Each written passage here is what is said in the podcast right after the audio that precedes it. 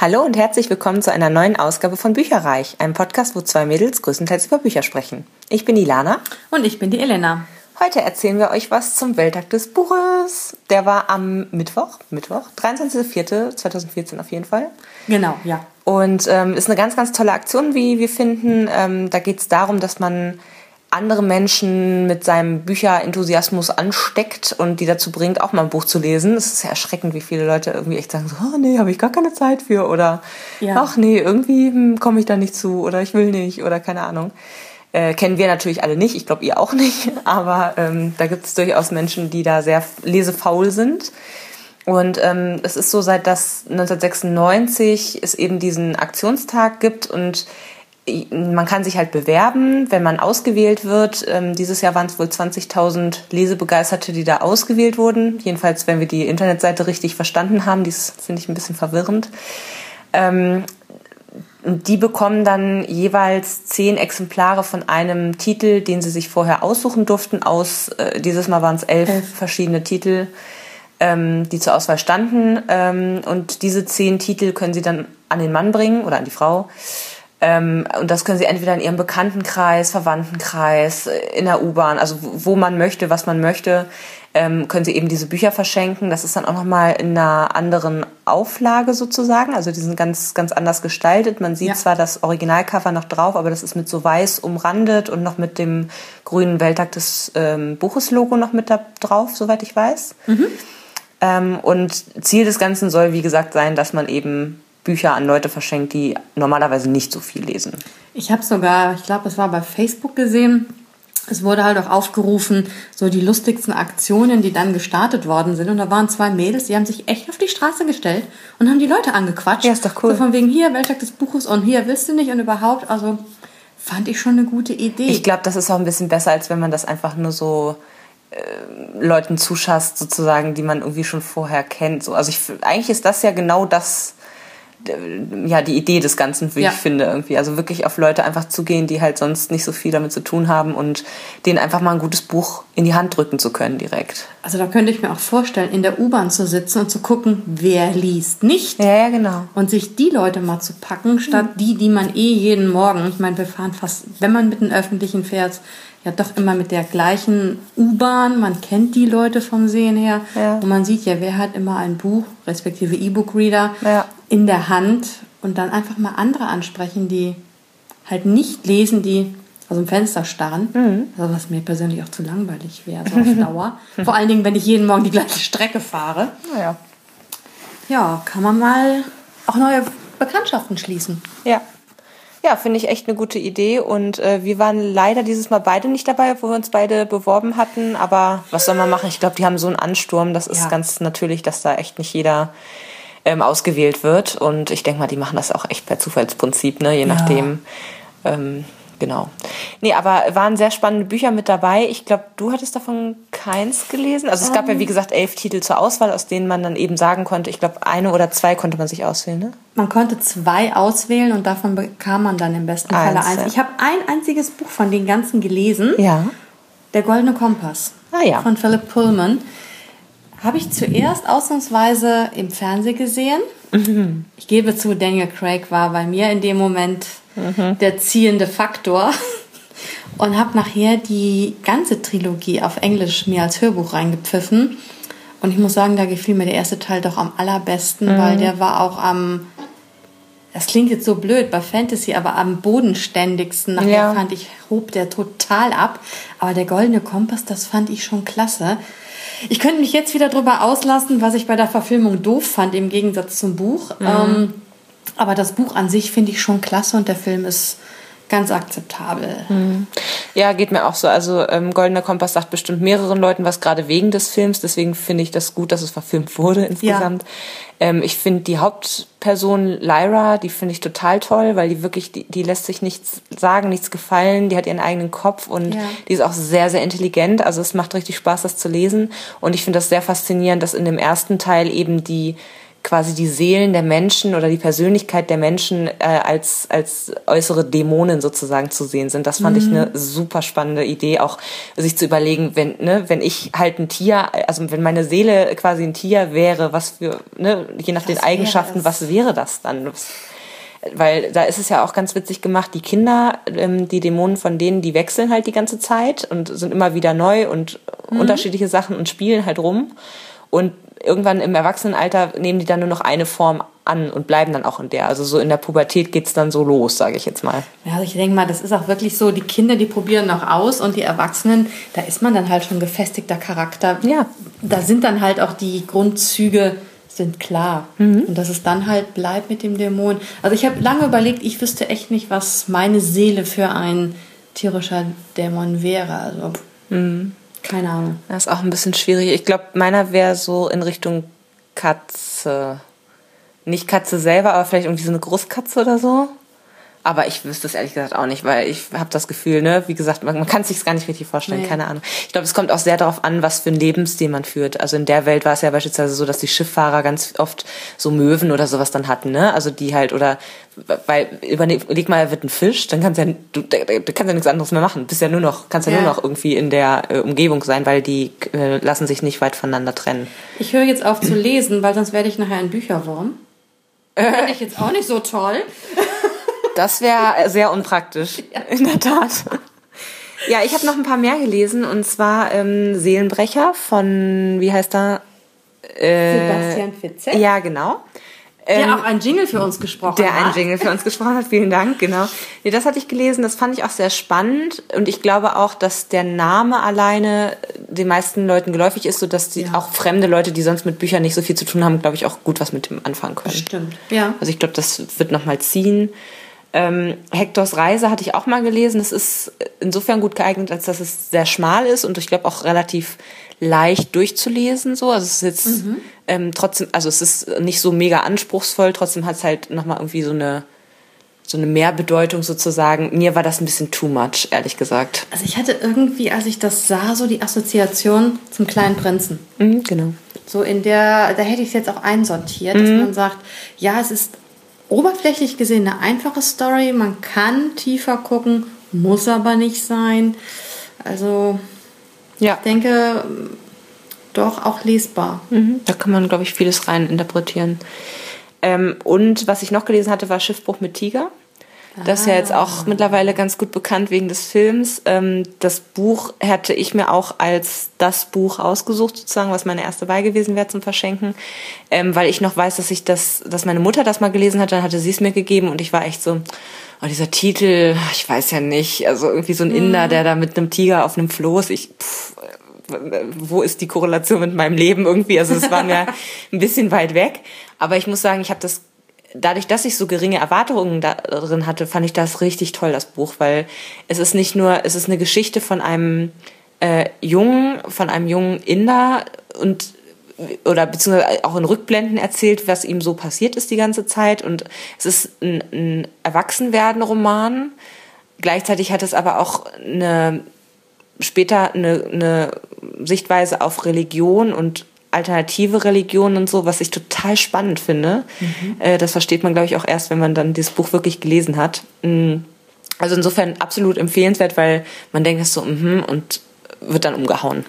Okay, ja gut, ich habe es halt noch nicht gelesen. Aus meiner Sicht. Hm.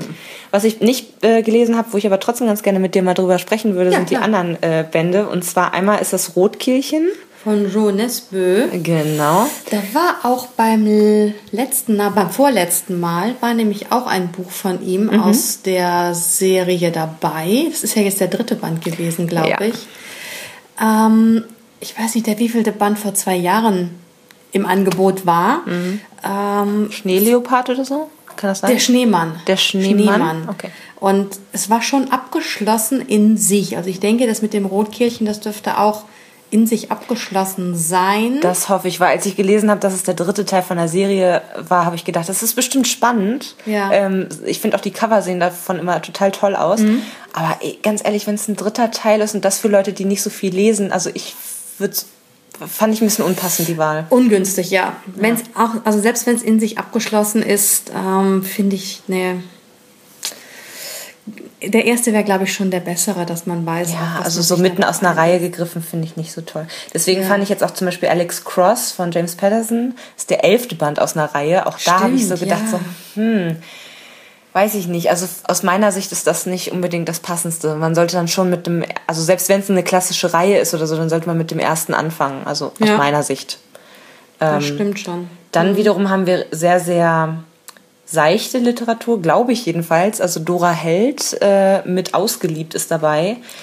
Die habe ich jetzt bisher noch nie, weil mich das irgendwie nie so angesprochen. Ich, ich finde, das ist immer wirkt vom Cover her wie eine leichte Sommerlektüre. Ja, mhm, ne, hätte so. ich jetzt auch Und so eingeschätzt. Das ja. ist jetzt etwas, was mich persönlich nicht so interessiert. Ich glaube, es ist ganz gut zum Reinkommen ähm, für Leute, die jetzt nicht so viel lesen vielleicht, aber da muss man auch, also das würde ich zum Beispiel keinem Mann schenken. Nee, auf gar keinen Fall. Also insofern finde ich das auch wieder ein bisschen schwierig als wirklich ein Buch, was man so verschenken könnte.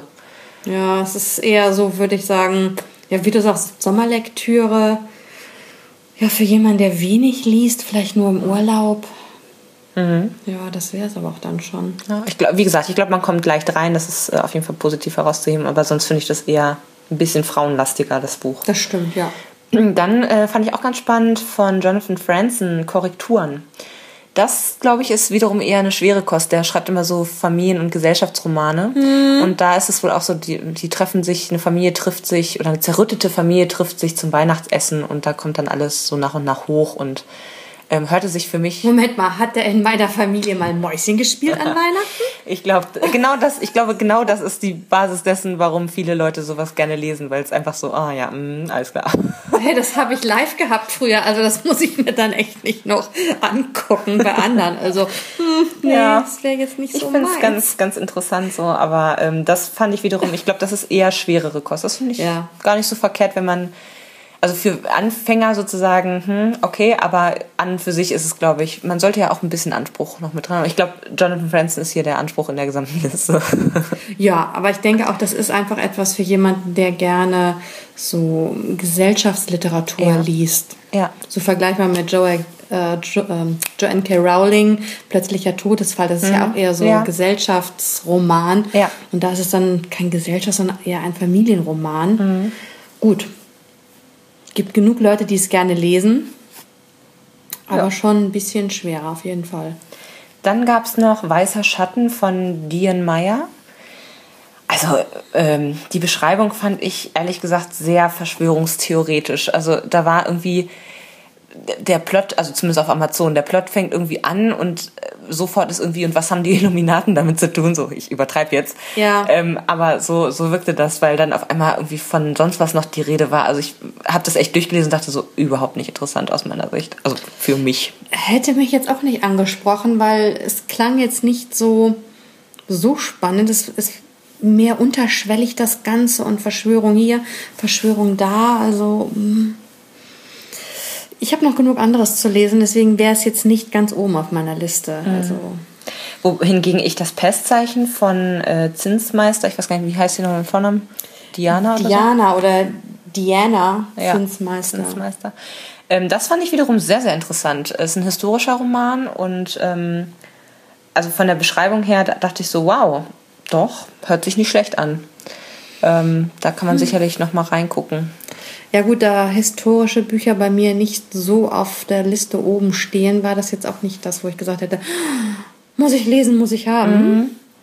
Aber es gibt ja genug, die gerne historische Bücher lesen. Ich meine, Wanderhure und wie sie alle heißen, haben ja wirklich einen Zulauf ohne Ende. Ja. Also da wird auch, denke ich, großer Andrang gewesen sein bei der Literatur. Das glaube ich auch.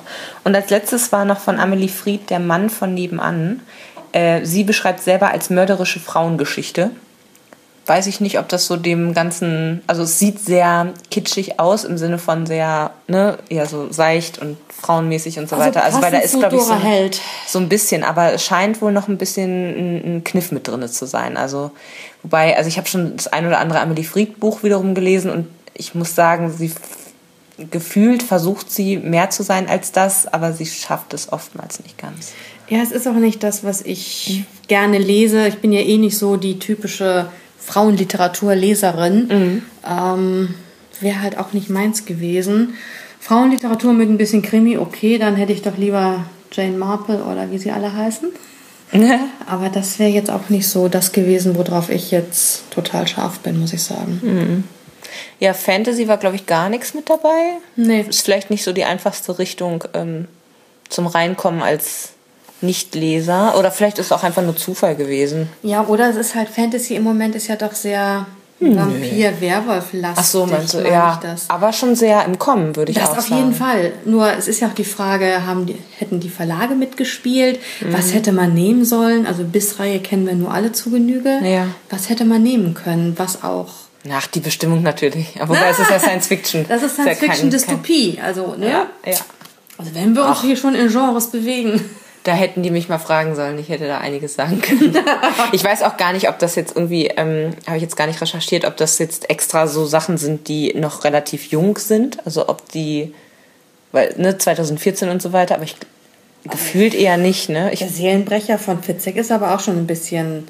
Nee, der ist doch, ich weiß nicht genau, also ist ja von Also es- 2013, 2012, also so lang ist es noch nicht, glaube Ja, ich. gut, aber ich meine, dann hätten sie besser Noah genommen. Ich meine, das ist das Neue von Fitzek, Ja, also wenn es danach geht. Also ich denke, der Seelenbrecher, also bestimmt schon ein gutes Jahr alt, würde ich mal gefühlt Ja. sagen. Ja, ja, Kann würde mich ich auch auch sagen. täuschen. Aber wonach die auswählen, ist mir auch noch nicht so ganz schlüssig, muss ich sagen. Ja. Wir sind gespannt, wir werden es auf jeden Fall nächstes Jahr mitverfolgen. Uns natürlich wieder bewerben, vielleicht schaffen wir es ja diesmal und äh, dann äh, ja, gucken wir uns mal an, was die nächstes Jahr für tolle Bücher auswählen. Habt ihr denn gewonnen? Wenn ja, was für Bücher habt ihr gewonnen? Ja. Und wie habt ihr sie an den Mann oder an die Frau gebracht? Das Ja, würde das- mich jetzt mal interessieren. Das stimmt. Und in diesem Sinne, verratet uns doch mal, was ihr gemacht habt. Und ansonsten bleibt uns gewogen und genießt das Wochenende zuletzt. Bis nächste Woche. Tschüss! Informationen zu allen Büchern, über die wir heute gesprochen haben, findet ihr auf unserer Website www.bücherreich.net mit UE bitte. Ihr könnt dort oder auf Facebook unter www.facebook.de slash podcastbücherreich in einem Wort durch und auch mit UE mit uns in Kontakt treten. Unsere E-Mail-Adresse lautet bücherreich.gmail.com, wieder mit UE. Und wenn ihr diesen Podcast über iTunes abonniert habt, würden wir uns riesig freuen, wenn ihr uns eine 5-Sterne-Bewertung hinterlasst. Dies ist ein privater Buchpodcast, in dem wir nur unsere eigene private Meinung wiedergeben. Wenn uns ein Buch oder Hörbuch kostenlos zur Verfügung gestellt wird, kennzeichnen wir es entsprechend auf unserer Website.